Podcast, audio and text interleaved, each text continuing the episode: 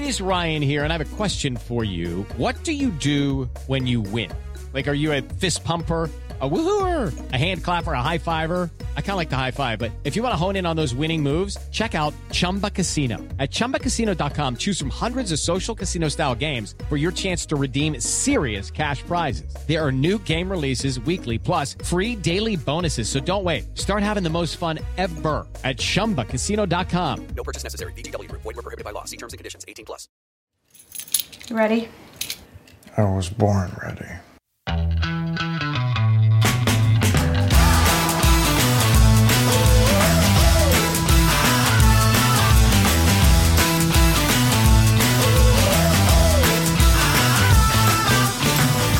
Welcome to the Advisory Opinions Podcast. This is David French with Sarah Isgur, and we've got a lot to talk about today. Um, we're going to talk about a husband of the pod update. We're going to have a husband of the pod update. It is Argument Eve, Sarah. Uh, well, let, we don't want to jump ahead, but I was just going to say, how is Scott feeling quickly? He's feeling pretty good now. We had a low point a couple days ago. We're up. Good, good. Okay, so we're going to get a Scott update. We're going to talk about an interesting court decision permitting granting religious exemptions to the vac- to the COVID vaccine to a group of Navy SEALs.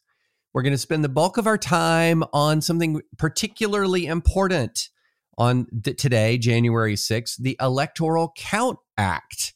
Um, for some advisory opinions listeners, this is going to be a blast from the past because if you're a longtime listener, which you should be, and no judgment if you're not, you're just at the front end of becoming a longtime listener if you've just joined us. We were spending a lot of December of 2020 jumping up and down about the Electoral Count Act. And if you look at what has transpired and what we've understood about the run up to January 6th, that the real fault line, the real risk, the real danger to the, the Republic centered around the Electoral Count Act. So we're going to talk about that. And then Sarah has a story about Ruth Bader Ginsburg inscribed books. So that's a lot. Let's get going. Sarah, your husband, Scott, is it's argument eve of what is right now looking to be until we see other future cases coming to the court. But as of right now, he's going to be arguing the most important case of 2022 so far. Um, and it's going to be hard to top it. Give us an update. Does he have COVID? Right. How's he feeling? I'm going to save the substantive part for after the argument for I think what are obvious reasons since people know to listen to this podcast. But I do have lots of non substantive updates. Um, first, meal like decisions. We spent a lot of time on this because you know last night was probably the last like good night of sleep he was going to have. Um, you know but tonight it's really important that he has a nice settled tummy no tummy problems. And then tomorrow night of course we need to celebrate but there is a pandemic going on. So last night we did take out sushi. Tonight he is i'm going to the grocery store and getting like a fresh baguette from the giant um, you know, they make them like every couple hours. So if you go at the right time, they're nice and warm. And then getting him some ham and cheese. He's going to have a ham and cheese sandwich for dinner before the argument. Um, and then tomorrow night, we're ordering in Italian from like a fancy Italian nice. place. Yeah. So that's our meal planning pre argument. I also. Now, can he sleep? Can he sleep the night before a big argument? We'll see. There's we actually had a long discussion because it's supposed to snow in the morning about whether he should actually go stay at a hotel tonight so that mm. he's not stressed about how much snow is falling overnight. Uh, I told him he was welcome to, but that I didn't think he'd sleep very well in the hotel. And there isn't a hotel like next to the court, so he'd still need to find his way from the hotel to the court. He'd be closer, uh, you know, like a 15 minute walk. Um, so instead, what we've come up with is that the brisket and I are going to drive him in the morning. nice.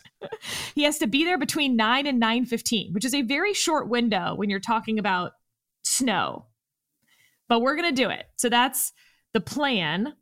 Um, and I don't know how he'll sleep. I don't sleep well even before like morning TV hits. Like when I do this week on ABC, now mind you, I'm staying in a hotel usually in New York, but like something about having to wake up early, it just gets in my head. And I don't, I'm like up at four, I'm up at five.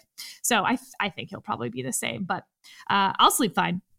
Um, other fun notes, by the way. So people on Twitter yesterday were super nice and funny and kept saying, like, Whoa, go whoa, whoa, back whoa! and Can I stop? Time out. Time out. I know, Did I you- know, it sounded weird. Did you just Yeah. say? Okay, all right. I just want to make be clear that you just said what you said. Okay. But all these people were like, go prepare the hop or you need to get back to the hop. And I was like, what? and it's, I just like, my brain wasn't working. And so I was Googling hop. oh, sorry, guys. I get it. That hop, husband of the pod. So anyway, I'm sitting on Twitter and I see this message come through. And I have to read you this message. I've asked permission, by the way, to read this to you guys. Hi, I've never listened to your podcast before, but my aunt told me I should listen to the advisory opinions segment, Ray the OSHA mandate. I gotta be honest, I get messages like this sort of on the regular, but I try to respond to all of them if they're if they have a question or whatever. Um, so I was like, oh, that's great. We have a new listener. The message continues. My husband Ben is arguing for Ohio. the wife of the other advocate found me found advisory opinions then me on twitter. And so we've been having a great dm conversation through last night. Um, so shout out to denise. We're so glad you're a new listener and best of luck to ben as well. It turns out both husbands have had wardrobe malfunctions uh, ben i think is out buying a shirt today i am sewing a button because Oh. my husband was like, my shirt, the button is like cracked. You know how when they like steam the shirt and they press Yep. it down too hard? Yeah. So I guess the button's cracked. And I was like, I, I can literally just find another button and sew it on. And his face was like confused. I don't know if he's confused that you can do that, that like a person can do that, confused that I can do it. I, I don't know. But um, I will just say that I don't do a lot of pat on the backs for myself on this podcast, but I am wife of the GD millennium right now for this week. uh, as I mentioned, the nanny's husband has COVID. And so I have full time Nate in the house. Uh, also, can't have any babysitter who could have COVID or anything else for that matter come into the house. So I had to find someone who had COVID basically in the last couple weeks or was Oh, exposed to it. Um, I have to deal with the food, have to deal with keeping him in a little bubble, had to shovel the driveway for the babysitter, which involved locking Nate in the car so that he could watch me in the garage shovel snow. I mean, is there any wife better than me? Oh, and and I made homemade cookies for that little advocate last night because he loves my cookies. He in fact said, "You should tell your advisory opinions listeners the recipe for these cookies." That's amazing. That's amazing. I have, you know, now, okay, now I've never argued at the Supreme Court, but I have never received such support before a big argument. Indeed. I don't think anyone has. It is the combination of norovirus in the house, COVID outside the house, and snowmicron around the house that prevents me from anything. Uh, so we are so blocked into this house right now. Uh, so yeah, he went this morning for his COVID test. We are awaiting the results. We did a rapid test yesterday and it was negative, but you never know, right? This is a PCR test. Right, right. Well, you know, the Nancy was negative three or four rapid tests, Don't tell positive me. No. PCR. Uh, don't want to hear it. Sorry. Okay, yeah, I didn't say anything. that, that didn't. Come, I didn't say one thing. In fact, let's just move on, shall we? Let's. All, let's. all I'm going to say is, you're just absolute flat out not going to want to miss the Monday podcast. It's true. Because not only are we going to get to talk about how the argument went, but more so than maybe any other podcast we've done, I'm going to get to talk to you about what went into the strategy on some of that. And there's a lot of strategy when it comes to this argument because, as we said, there are six different ways to attack uh, the mandate itself. Some are more legally cognizable than others, but you know, it's hard to go to the Supreme Court and say, I win for six different reasons. You really want to say, I win for this reason, and if not this reason, and if not this reason. So, what is that number one reason? Um, and and that uh, has been a lot of discussion back here. Yeah, no, we I I can't wait for it. I can't wait. But we still have a whole podcast to do. Yes, we do. before Monday. All right, let's let's start with Navy SEALs. Um, so Justice Ju- Justice Judge Reed O'Connor, uh, U.S. District Court Judge Reed O'Connor issued an order granting an injunction on behalf of a group of Navy SEALs alleging that the military, a preliminary injunction, alleging that the mil- in their claim that the military was violating their religious freedom rights under both the Religious Freedom Restoration Act, which is the federal law that prevents other federal laws from violating religious liberty rights, um, applies a strict scrutiny standard to allegations of burdens on religious free exercise, and the First Amendment in the Navy's COVID vaccine mandate. And I, Sarah, what what is it that stood out to you most about this decision? I have some thoughts. My thoughts are much, very related to my own experience in the military, my own experience in the military dealing with religious objections within the military context, not so much to vaccines, but conscientious objections. But I'm very interested to get your thoughts on this on this opinion. Northwestern has an ROTC program and it's Navy ROTC. And so I am far more Navy proficient than I am any other branch. And I have a lot more friends in that category. Of course, Navy ROTC also includes Marine ROTC. And I think, as I've mentioned on this podcast before, um, one of my best friends from college is a Marine lieutenant colonel. Uh, currently stationed at the Pentagon. And so living near her for the first time in so many years has just been a super treat. And so when I see headlines like, uh, Marine Corps has rejected every single religious accommodation request for the vaccine. And it's like 3,000 or something. I mean, something really high. Um, I of course send that to her immediately, uh, and and um, I, as I think I've mentioned on this podcast podcast before, I uh, dated a pilot, uh, Navy pilot as well. So, and I've I lived in Corpus Christi. I traveled to Pensacola during that relationship. Meridian, Mississippi, is where I drew the line. For those who are curious. Um, Corpus Christi was great though. Pensacola, not bad until the hurricane hit, although it did hit in the middle of that whole thing. Um, Okay, so what stood out to me? What stood out to me is that when this came down to it, it was the exact same argument as the Gorsuch dissent from the denial on the New York, was it New York or Maine? New York on the yeah. New York mandate um, from a few weeks ago, in which New York had an exemption, a medical exemption but basically not well not basically not a religious exemption for healthcare workers. So if you were allergic to the vaccine you didn't have to take the vaccine. I think that seems pretty obvious to most people but that if you had a religious uh, uh, accommodation request against the vaccine there was nothing for that. There was not even a process for it. No religious exemption from the vaccine. And the point that justice gorsuch made signed on to by alito and thomas that we talked about was the stated government's compelling interest to get over strict scrutiny is not just like there's a pandemic, but that it is to protect patients. That's why it's a healthcare worker vaccine mandate. Well, if it's to protect patients, then it doesn't matter why your healthcare professional doesn't have the vaccine. The risk to the patient is the same. And therefore, you are treating uh, religion worse than the secular equivalent. Hence, there were three votes, it seems, to strike down or at least enjoin the New York mandate.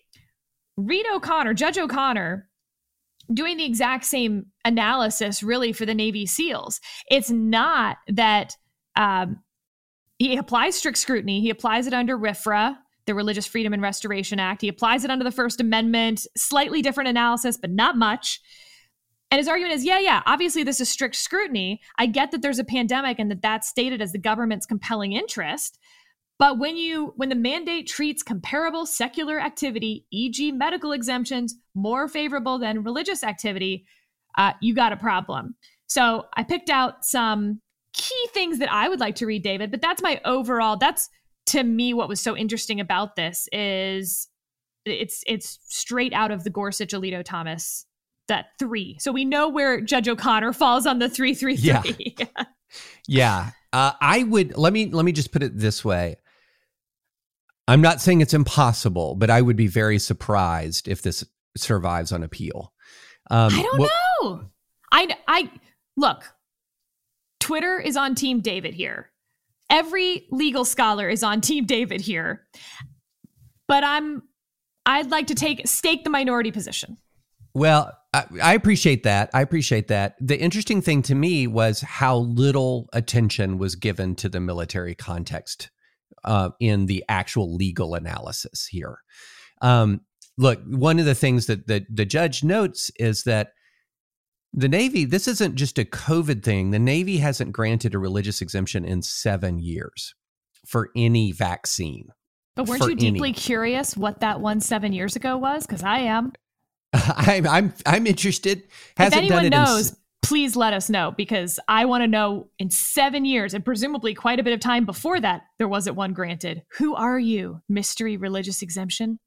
You know, and the interesting thing is in the military context, especially before you deploy, you're given a battery of vaccinations. Like the, the, before I went to Iraq, I was at Fort Benning.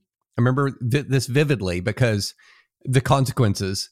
Um, I remember getting up. We go to the medical center where they give us like the most cursory possible physical, uh, Sarah, like pulse check. No, we're not going to actually do blood pressure because that might be high because you're nervous and we need you over there. Um, but then you line up and you start getting inoculations. And I remember getting the smallpox, and I said, "Oh, I've I'm an, I'm old and so old that I've been I've already had smallpox." And they said, "Show me the scar." And I said, "Well, I'm so old, the scar is gone." And they said, "Well, then you get it." And they gave me a smallpox inoculation, which promptly became quite infected. Um, and so I almost wanted to. I remember I was in Kuwait getting ready to go to Iraq and having a medic look at this just grotesque smallpox wound. And I, I remember calling my wife right before I went to Iraq and I said, if I do at this point, if I do a memoir about this, it's going to be called Me and My Smallpox Sore Go to Iraq. Um, but you just got your stinking vaccinations and it wasn't just small pa- smallpox, it was anthrax. Uh, it was updates on every other vaccination, including of diseases that, you know, smallpox, we haven't had a smallpox outbreak in forever. And why do you do this? Because the stakes, and it's not just about spread, it's about your own personal health. Correct. Especially, that was unique, by the way. Unlike the patient, yeah. doctor, healthcare worker yes. thing, this is actually the government has an interest in the health of each individual warfighter. Yes. And what's interesting with SEALs is because they work in small teams, um, the health of each member of the team is all the more important. And so, you know, I will never forget, Sarah, we had an outbreak of a stomach flu when I was in Iraq. Oh, I and know something about that. yes, yes, you do know something about that. Well, and another thing people forget is how much, especially in, in the Navy, but also in the Army, and how many circumstances in which you're piled on top of each other. Um, you live in super close quarters uh, maintaining hygiene is a constant struggle, especially in field operations. And there was a point where, out of our unit of about a little less than 800 guys, we had more than 100 combat ineffective because of a stomach flu, which was a real issue. Like it was a real issue. How many guys could Fox Troop muster on a given day or Grim Troop muster on a given day? And so, you know, these things are real issues. And sort of say, well, um, I if you're going to say give me the vaccine and I we know the vaccine doesn't prevent spread okay but we we know what the vaccine does on prevent on on preserving your health and your health is incredibly important and can be life and death to the functioning of a team. And I just I, it is very difficult for me to see a court of appeals or the supreme court uh, affirming this this ruling. All right. So a few pushbacks because I think Judge O'Connor does address all of your concerns, maybe not to the depth that you would like him to, but all things considered, it was a relatively short order, 26 pages, but a lot of those have to run through the standards and the factors and all of that. Um, okay, first, he does address that this is the military in terms of deference, and he says, but unlike something that involves military special information where you'd need like testimony from military officers about why something involves national security that covid is not a military specialty. And so in that sense it's not the government's deference interest is not different according to judge o'connor. I tend to agree with that. I then think you have a more nuanced point that it's not just the threat and whether the threat is uniquely military, but rather the threat to the military is uniquely military.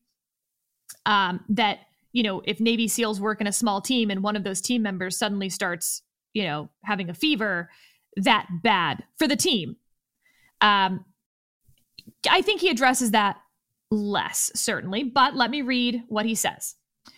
The Navy is willing to grant exemptions for non religious reasons. It mandates those carve outs uh, for those participating in clinical trials and those with medical contraindications and allergies to vaccines. Because these categories of exempt service members are still deployable, a clinical trial participant who receives a placebo may find himself ill in the high stakes situation that defendants fear. As a result, the mandate is under inclusive. And now he's quoting a previous Supreme Court case. Indeed, under inclusiveness is often regarded as a telltale sign that the government's interest in enacting a liberty restraining pronouncement is not, in fact, compelling. Um, and here's why I, I want to read one other section about the uh, deployableness, because that goes to some of what he, a different analysis part of this, of the injury and whether they had gone through all of their administrative because the navy has not actually rejected they've not exhausted their administrative remedies because they haven't gone through the appeals process and gotten their rejection even though everyone agrees they're going to get rejected. Um, some plaintiffs were told by their chains of command that if their religious accommodations were approved they would lose their seal tridents Others will lose their tridents merely for requesting the exemption. Evidently, even successfully exhausting the religious accommodation process would not grant plaintiffs the relief they seek. In some instances, it may invite more harm. At best, the available remedies would accord plaintiffs second class status in a peerless community. I, I like that line. Um, uh, so they have all been told that they cannot deploy while their religious exemption, because they are not vaccinated, regardless of the fact that they have this request pending. Whereas someone who is in a clinical trial, still deployable, someone with a medical exemption, still deployable. Uh, and this, I think, is also similarly interesting. Uh, first, the Navy has granted only secular exemptions. It has never granted a religious exemption from this vaccine. Second, even if the Navy were to grant a religious exemption, that exemption would still receive less favorable treatment than its secular counterparts. Those who receive religious exemptions are medically disqualified. Those who receive medical exemptions are not. But the activity itself, foregoing the vaccine, is identical. Given the irrationality of the mandate, it is unsurprising that such litigants are entitled to relief. So, here, David, is where I think Judge O'Connor's opinion gets upheld. That actually, it's if their religious exemption is granted that there's a violation. I would agree with you that if the religious liberty exemption is granted, that they should be treated the same way as those whose medical exemption request is granted. That it's the grant, not grant. Correct. That that's like you, that's you, the key. That's the key question. And I think that I actually wanted Judge O'Connor to spend more time on that because in that sense, you follow the same analysis. Their administrative remedies won't you don't need to exhaust them because they won't provide the relief that they need. In fact it's sort of the whole point. Therefore the case isn't mooted out um, in any way. And what they should have argued was even if we get our relig- religious exemption we are being religiously discriminated against. Um, i think that's a problem that the military has. I would agree with that. I would agree with that. I just the the issue is to me grant or not grant of the exemption is the key issue. What happens once you're granted? Because the, the process, as he said it, is once you, if you get a religious accommodation, you then also have to then seek a new medical waiver. And so it's a two step process get your religious accommodation, then seek a medical waiver. Um, but yeah, it's, it, I think in my the clinical view, trial thing's a little bit messy for them. Ah, I don't know about that to be honest, because because the, the, whole the argument is ninety nine point four percent of Navy SEALs right. have been vaccinated. So we're talking about the 0.06 right now. Whether you're in that 0.06 because you're allergic to the vaccine, uh, contraindication with some medication that you're taking, clinical trial, or religion, uh, the argument for the clinical trial people looks the same as the religion people to me, which is herd immunity. Well, the herd immunity has been reached regardless. Well, but see, again, that gets to the point of if the issue is the severity of the illness that you suffer, and the military is trying to determine what are what what is the potential universe how many people are in clinical trials like how many seals are in clinical trials if the answer to that is zero that's a pretty material fact. Okay. Let's assume because because a lot of this when it comes to military these you know when it comes to combat operations you're not operating in a theoretical world. You're operating in an actual world that says here are here are the numbers of people who are at risk who are not at risk who are deployable who are not deployable and you're operating in real numbers with life and death stakes. And again look i'm sorry when you're in the military there is a there is a difference between a seal and a nurse in a New York hospital. There's a big, big difference between those two things from a constitutional standpoint. totally true. and- but you know what? They were deploying SEALs before there was a vaccine, God knows. Right? Of and course. They had We had no armies problem- before there was smallpox inoculations. That's right. okay, so, uh, so we know they know how to deploy SEALs with the threat of illness. of course.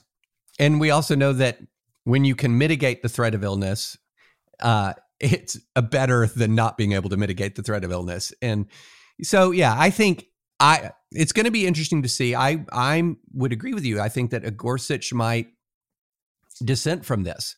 Um, maybe, maybe. I, I just don't think there's enough of a consideration given to the difference between a, uh, you know, for example, a New York hospital COVID mandate and a Navy SEAL COVID vaccine mandate. But we'll see. We shall see.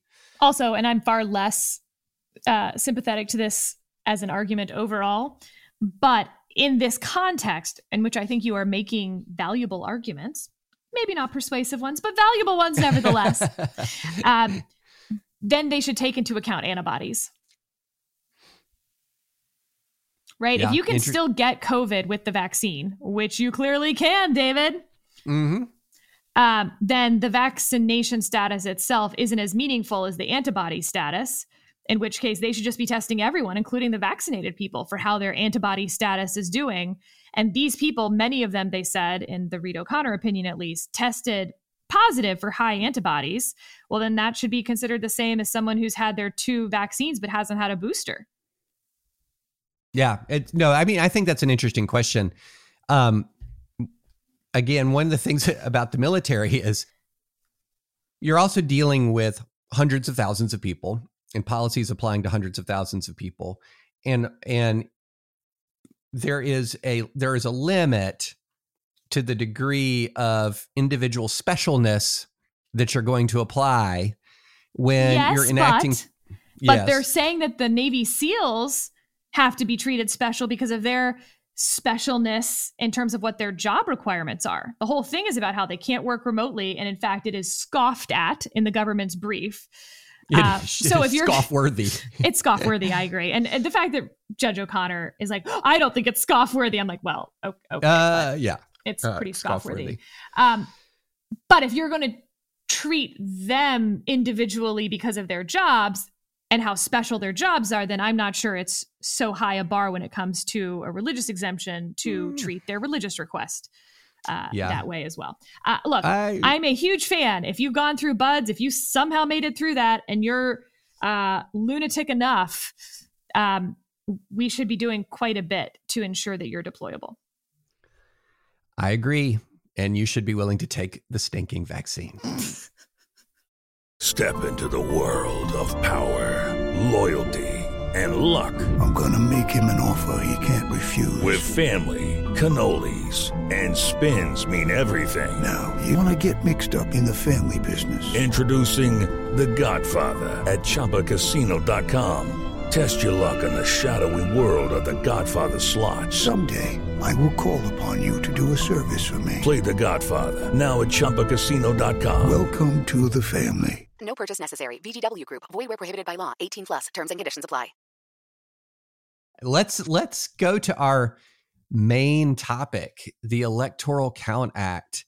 Um, and and why is this our main topic? Um, and and here's my theory, Sarah, and you can tell me if you think that I'm wrong. If as we're unwinding everything that led up to January 6th, and we're beginning to learn more and more about the Trump team's efforts to overturn the election results, in my mind, the much more danger between as far as threats to the republic not threats to health and safety which of course the riot was far more threatening to immediately threatening to people's safety.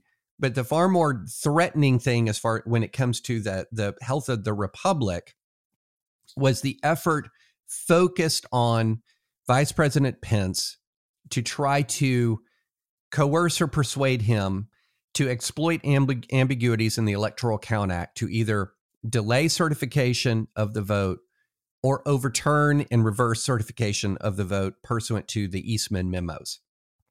And on the one hand, this looks to be like an absolutely absurd effort. And it was in a fundamental level. But on the other hand, one of the problems that we had moving into January 6th, and this is something we were jumping up and down and stamping our feet about for weeks, several weeks on this podcast, is that the Electoral Count Act itself is an absolute, ever loving mess. Um, I, we'll put in show notes my uh, piece that I wrote that had a very subtle, non dispatchy headline entitled Stop Screwing Around and Reform the Electoral Count Act but I pasted the whole Which was key- breathtaking for me, by the way, to see David French and stop screwing around. David, s- salty language, or as they would say in Ted Lasso, though it doesn't translate, I don't think particularly well on this side of the coast. Uh, fruity language. That's how strongly I feel about this, Sarah. Um, I went ahead and I just pasted the whole key, so 3 USC section 15, the whole key text. I pasted that into the um, into the piece so people could see it in all of its glory. It's one paragraph that is 809 words. And one sentence, one sentence is a substantial portion of that paragraph. And um, I don't know. Do you want to start or do you want me to start with what you see as potential or uh, not potential, but actual problems with the text? Or do you want to go political on the possibilities of reforming it? Tell me, Sarah, what, what's your, what's your uh, preference?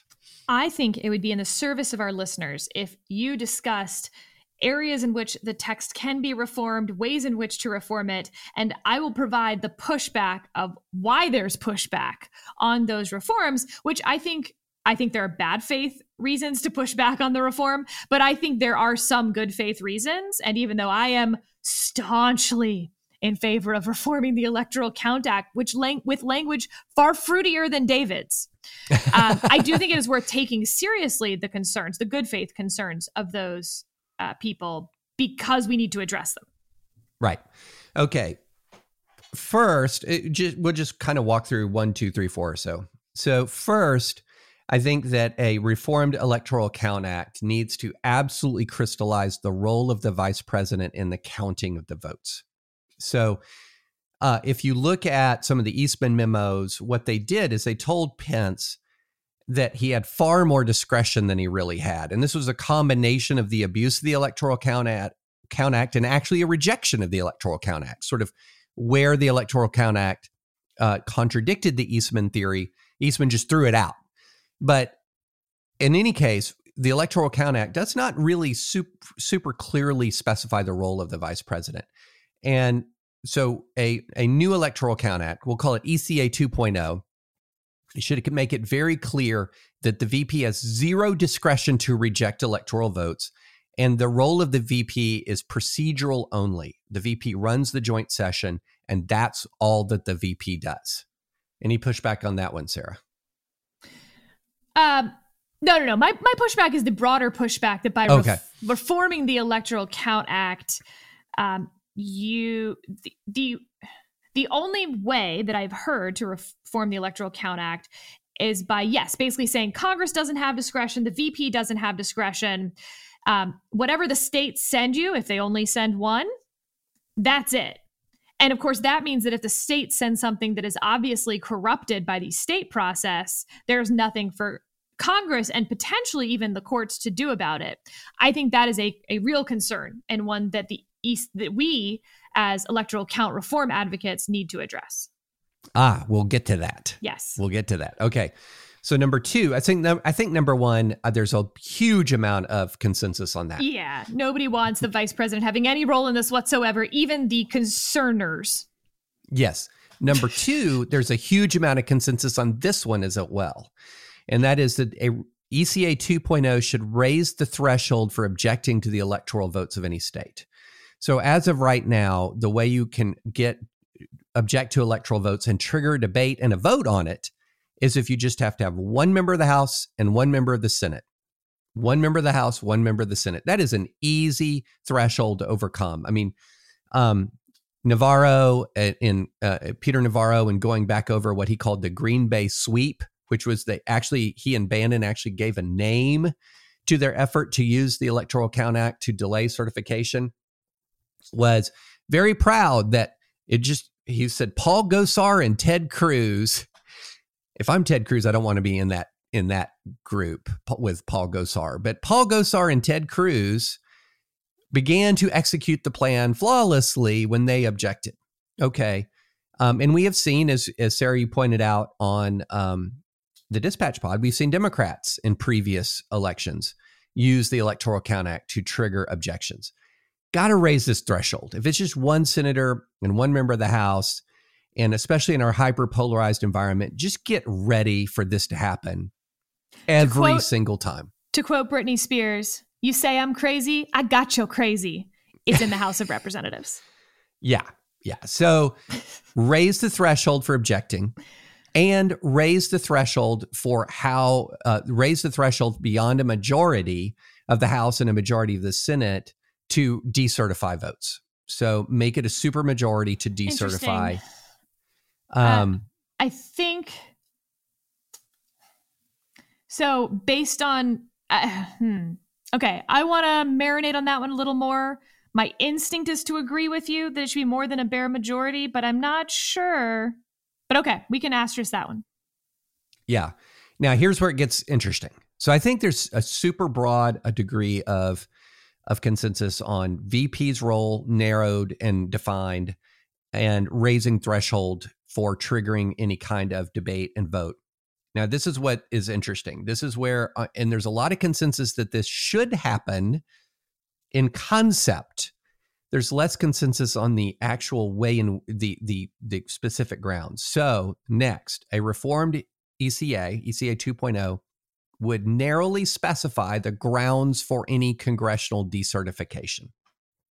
So, right now, in theory, if you get a majority of the House and a majority of the Senate, and they just kind of subjectively say that these electoral votes were not uh, they they were not you know regularly presented, then you can toss electoral votes. Um, there's an enormous discretion to toss electoral votes, and so should it ECA 2.0 define when they should be tossed? For example, if electors cast votes for a person constitutionally ineligible for office, like California says Arnold Schwarzenegger gets our votes. Another p- possibility is to say that the House and Senate can set aside electoral votes if a court of final jurisdiction, e.g., the Supreme Court, has set aside election results for fraud. Um, so, for example, if a electoral challenge has made it through and has been an electoral result is set aside for fraud, which is entirely possible. It's happened in uh, it has happened before, not in a presidential race, of course, but it's happened before in other races.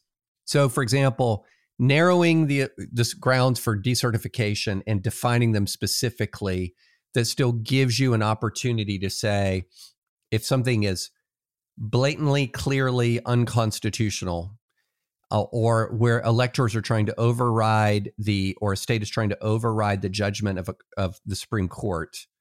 What do you think about that, Sarah? Yeah, I mean, now we're getting into the heart of it, which is uh, it. As it turns out, when this project first was picking up some steam, it was initially Democrats who were very in favor of reforming the Electoral Count Act, and it was Republicans who were like, well, I don't know about that. Which was super weird to me even at the time because you know who the vice president is? Uh, not Mike Pence. Right. So you want to make it ambiguous of whether the vice president has power to overturn the results of a presidential election? Oh, okay, that's one strategy. Uh, not surprisingly, then people found themselves sorted back into their camps. Phew. And Republicans seem to be the ones now wanting to reform the Electoral Count Act. Mitch McConnell has said he is open to it. John Thune as well, who's supposed to announce whether he's running for reelection on Sunday, I think, uh, in South Dakota. So I'm my political part of my brain is very much uh, anticipating that. Um, and it's now Democrats who say, well, wait a second. We can't simply reform the Electoral Count Act if you're not fixing the problem at the state level, which to tr- I, I'm going to try to put this in a again the good faith argument, which is Republicans are changing the rules at the state level to take power away from local election officials that could allow state legislatures to simply decide who they think should have won the presidential uh, election in their state without much regard to how the vote turned out, and therefore send a slate totally agreed upon by the governor and the state legislature. Like there's not two slates going. Send a slate to Congress that is blatantly not what the vote in their state was, and not in a Maine and Nebraska way where it's like, oh, well, we also do it by a congressional district, and that's so fun. By the way, everyone should do what Maine and Nebraska did. Genius total genius. Would be so much better for the country but i digress. Um, okay so congress now gets this slate that is the opposite of the clear and legal vote in the state. And the problem with the electoral count act reform suggestions that you're making it making is that it would actually then make it more difficult for congress to do anything about that. And i think that is a valid concern on their part, even if I hope it is not valid and far fetched. I think at this moment in time, I I see the concern with raising the bar for Congress to decertify obviously incorrect election results without having some sort of federal deal on the election results at the state level themselves being monitored more closely. I don't, you know, I don't want a federal takeover of our elections, but that's basically what you'd have to have in connection with the Electoral Count Act reforms in order to fix this problem. Hence why Republicans are like, absolutely not to that. And Democrats are like, well, we're not going to do Electoral Count Act reform without it. I think, and and I completely get that concern, and in many ways, I share that concern, and, and I'll give you a concrete reason why I share that concern. So, there is a um, there is a an effort underway in the Republican grassroots to essentially swap out election officials, and so you're seeing secretaries of state who resisted Trump facing primary Republican secretaries of state who resisted Trump facing primary challengers from people who believe that uh, Congress shouldn't have certified the results. And it, to make it concrete, um, there's a tweet came out yesterday by Michael Bender, and it said NPR finds 15 Republicans who've denied or cast doubts on the 2020 election results running to be chief election officer in 12 states, including six of the seven states with Biden's slimmest victory margin. So, is there a problem? Uh, I've long thought that the real issue and the real challenge we have going forward isn't towards vote casting. Both the vote fraud argument and the vote suppression argument in American politics, I think, have been overblown. The real issue we have is with vote counting. And that's, again, why I, I support Electoral Count Act reform. But here's the challenge, Sarah. Here's where this gets really rough. So, constitutionally, states are not required to give electoral votes to the winner of the popular vote in their state. Indeed. Constitutionally, states, it's up to state legislatures how they allocate their electoral college votes. And so, if a state legislature passes a scheme that grants an enormous amount of discretion to the executive authorities of the state. Can the federal government override that scheme? That is a constitutional question that I have, and I'm actually kind of doubtful about that because, in theory, a, a, a state legislature can say, We decide.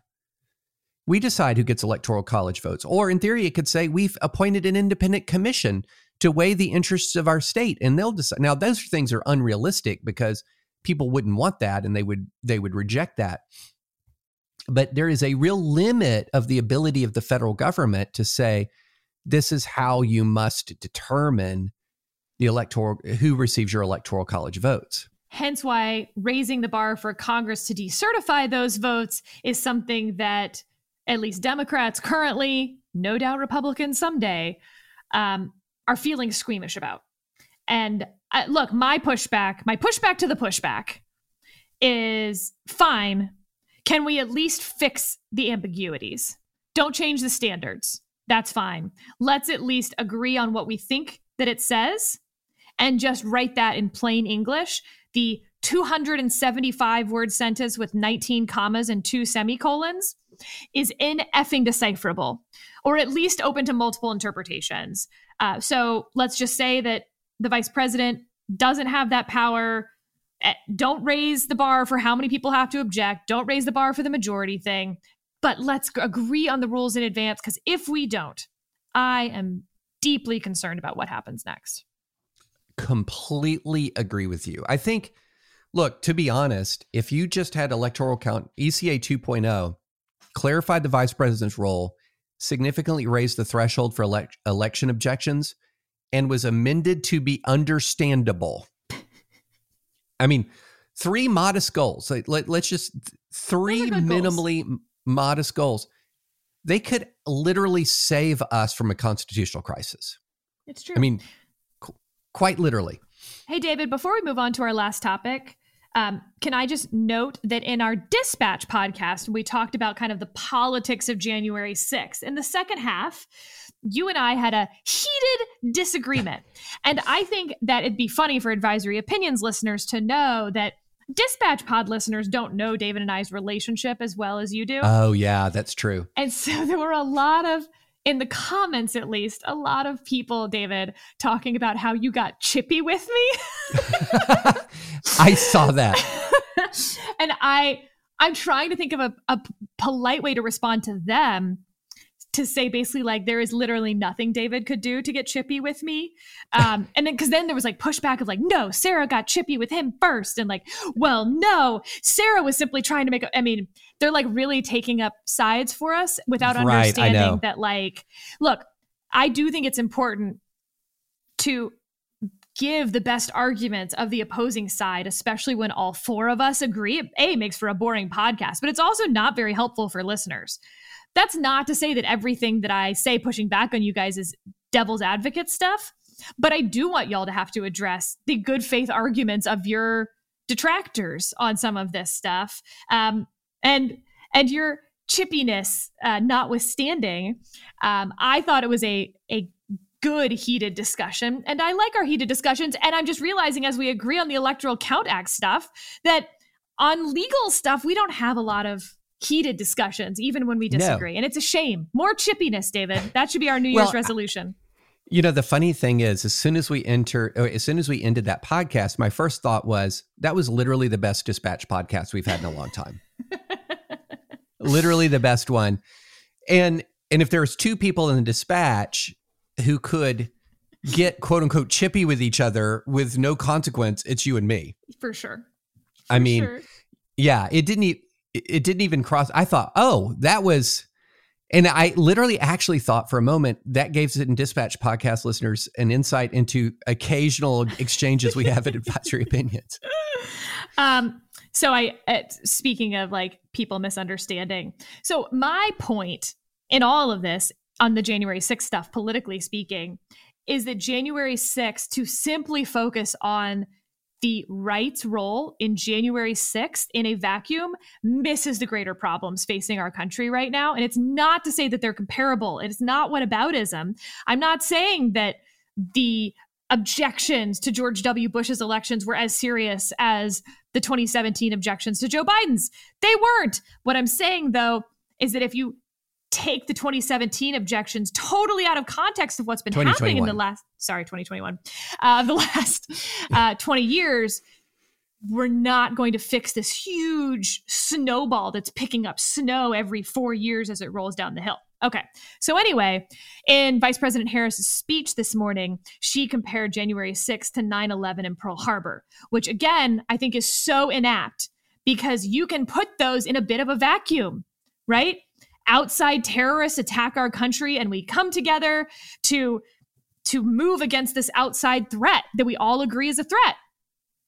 And so I tweeted, January 6th was far more like Fort Sumter than it was 9/11 or Pearl Harbor. I thought that was obvious.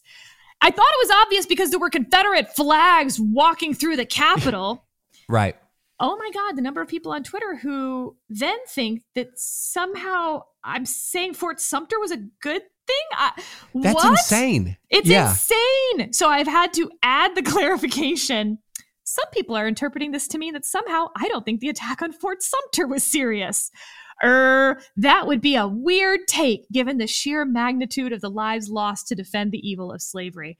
So again, I feel like everyone wants to vilify to put someone as opposition to them, to vilify them. And I think what was good about our conversation yesterday was there was a ton of stuff we were agreeing on. We were disagreeing on maybe the framework with which to see January 6th, how best to put it in context, in a, a framework of any kind. And I think some people are dissatisfied that either y'all weren't vilified enough, I wasn't vilified enough, that you're missing then what the conversation was. And same with this Twitter thing, right? Like me disagreeing with Vice President Harris that it was like 9 11 or Pearl Harbor doesn't make her evil or that I think she is in opposition to what we both think happened on January 6th. No, no. My point is that it's more concerning in a lot of respects. Yeah. No, I thought your tweet was 100% spot on. I mean, 9 11 and Pearl Harbor represented an attack on our country from an external em- enemy. The storming of the Capitol was an attack on our democracy by Americans. I mean, and Fort Sumter, when it happened, was not the beginning of the Civil War. It's the beginning of the Civil War because of what happened after the attack on Fort Sumter, if that makes sense. There were a group of people who attacked Fort Sumter. There were a group of people who attacked the Capitol. The main difference right now is how many people were behind the people at Fort Sumter. Yeah, we, you know, you had total military mobilization of North and South yeah. I mean, and I also think, you know, the Civil War analogy is apt in this other respect, ominously, which is what happened in April of 1861 was a culmination of decades of decades of legal, cultural, political developments leading to that moment. And it was not a moment in time that just stood out on its own and kind of dropped to us from the sky it was a culmination of de- of unfolding decades. And i think that what we're seeing happen in national polarization which is a big part of, of the book that i wrote is we are seeing the culmination of decades of increasing polarization. And then that doesn't mean that one side or the other doesn't just go ahead and jump the shark right? I mean like there's That's this right there's this um, analogy. I've heard Jonah use it. I've heard many other people use it. I think I've used it on even on this podcast. That companies go bankrupt slowly and then suddenly. Yes, like so many things, right? Tipping point. Malcolm Gladwell's whole thesis there reaches a tipping point. Exactly, exactly. And I think when I think of what happened in the run up to the election contest, it is that Donald Trump exploited and amplified and magnified all of these trends. But in the absence of these trends before Donald Trump, they wouldn't have been there to exploit and amplify and magnify. Yeah, and when you look at Malcolm Gladwell's thesis, by the way, and I'm I'm butchering it to some extent, but basically the tipping point isn't 51%. The tipping point's around 35%. And so the question is, if we were, you know, in 1985 at 3%, and in 2001 at 7%, And in 2013, during sort of the height of the birther stuff, maybe we're at like 17%. 2017, we're at 23%. Then we edged up by the end of the Trump administration to 28%. The question is, what was January 6th? Was it 29% or was it 36%? I don't know the answer to that. No one does. But that And is my won't know for a overall point is that there are people acting like it's nope, this thing happened and we need to condemn this thing. I am very concerned that we hit 36%. That's all. That's my point. That's what I'm trying to scream at the rooftops. Because then it doesn't matter what happened on January 6th. What matters is we just hit 36%. To amplify your point and how the nation has changed, can you imagine the 2000 election in 2024? Which is why the Electoral Count Act needs to be reformed. Yes. I'm losing my Exactly. words. I my my head's about to pop off my body. In other words, stop screwing around and reform the Electoral Count Act. Screwing again, not the word I would use, but I was stunned that you used it, David. Okay. Uh, well, it got attention. I will It tell you that. It got thought- attention. It got my attention. I actually thought the email was for me. I did not realize it was your like, you know, you send it to some other people other than just me. and I was like, stop screwing around. What did I do wrong, David? It was like disappointed dad. Okay, round two. Name something that's not boring. laundry? Ooh, a book club. Computer solitaire, huh? Ah, sorry, we were looking for Chumba Casino. That's right. ChumbaCasino.com has over 100 casino style games. Join today and play for free for your chance to redeem some serious prizes. ChumbaCasino.com. No purchase necessary. Where prohibited by law. 18 plus terms and conditions apply. See website for details. All right, last thing, real quick. And thanks to Josh Blackman for posting this on the Volokh Conspiracy because it made my day earlier this week.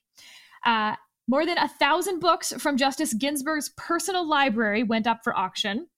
And he gave us the pictures of three of the inscriptions where her colleagues on the court had inscribed books to her.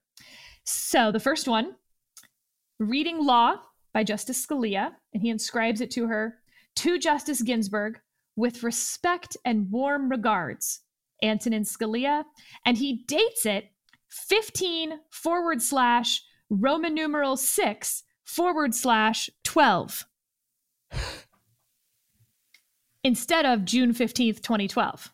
Fascinating, right? Like, yeah. he, so it's the European, but then also with a Roman numeral. I feel like you could write a whole book on who Justice Scalia was with just that as the title 15 Roman numeral 6 12. Okay, then no kidding. there's My Beloved World by Justice Sotomayor. She inscribes it Ruth, I hope you enjoy it. Sonia, right? Very personable first names. Um, she uh, signs it again under her name, Sonia Sotomayor, under the printed name. But then there's Justice Breyer's inscription of the court and the world. We will put this in the show notes. And truly, if you're not driving your car, this is worth a click through because I will not be able to describe the visual that I am looking at. Uh, first of all, it's hard to read. Josh Blackman has tried his best. I will read his transcription of this, which may or may not be correct. So this is just the words that we think are written.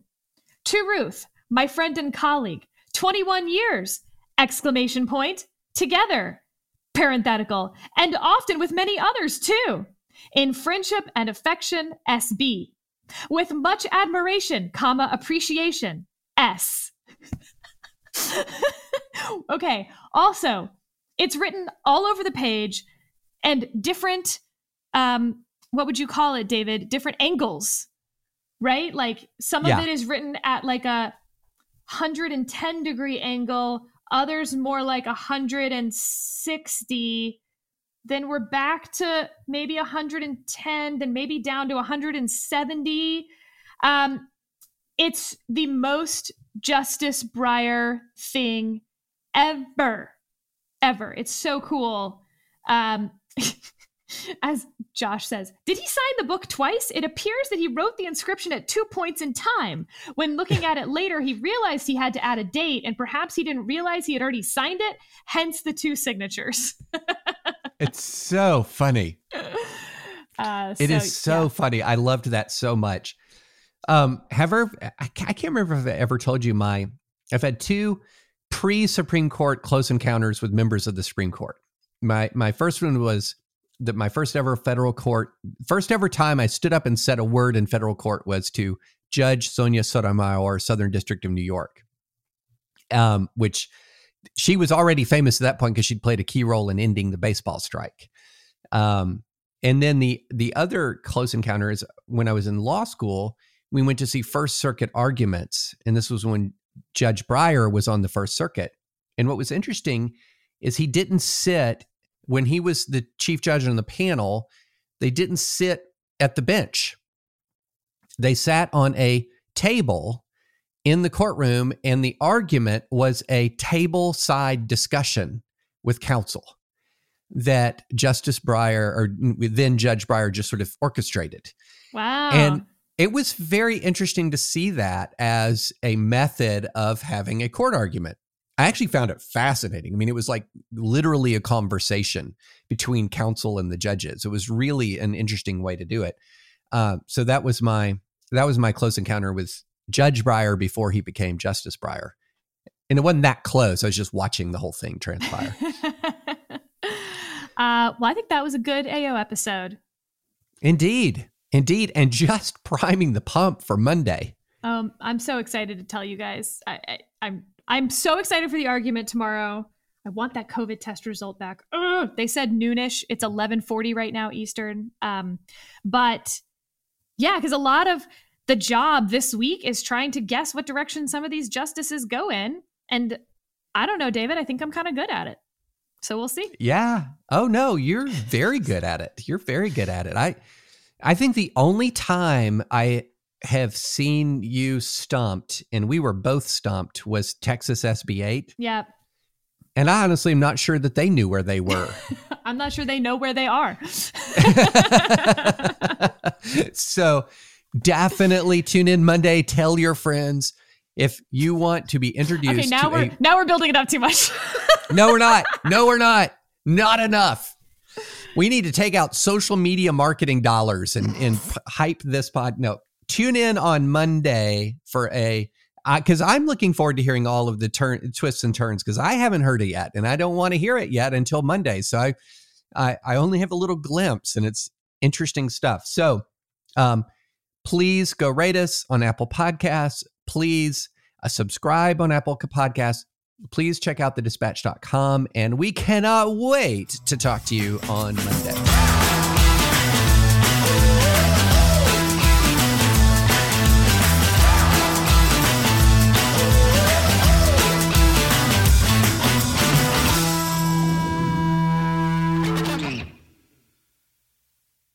This podcast is sponsored by Cloud Optimizer. As a business owner or IT manager, are your cloud investment costs going up and you don't know why?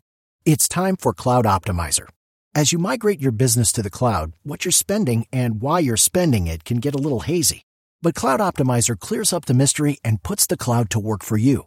Cloud Optimizer starts by analyzing usage patterns, right sizing resources, leveraging discounts you may not be aware of, implementing automation, and much more. And by reducing unnecessary expenses and maximizing performance, Cloud Optimizer guarantees you a savings of five times what you spend for their service.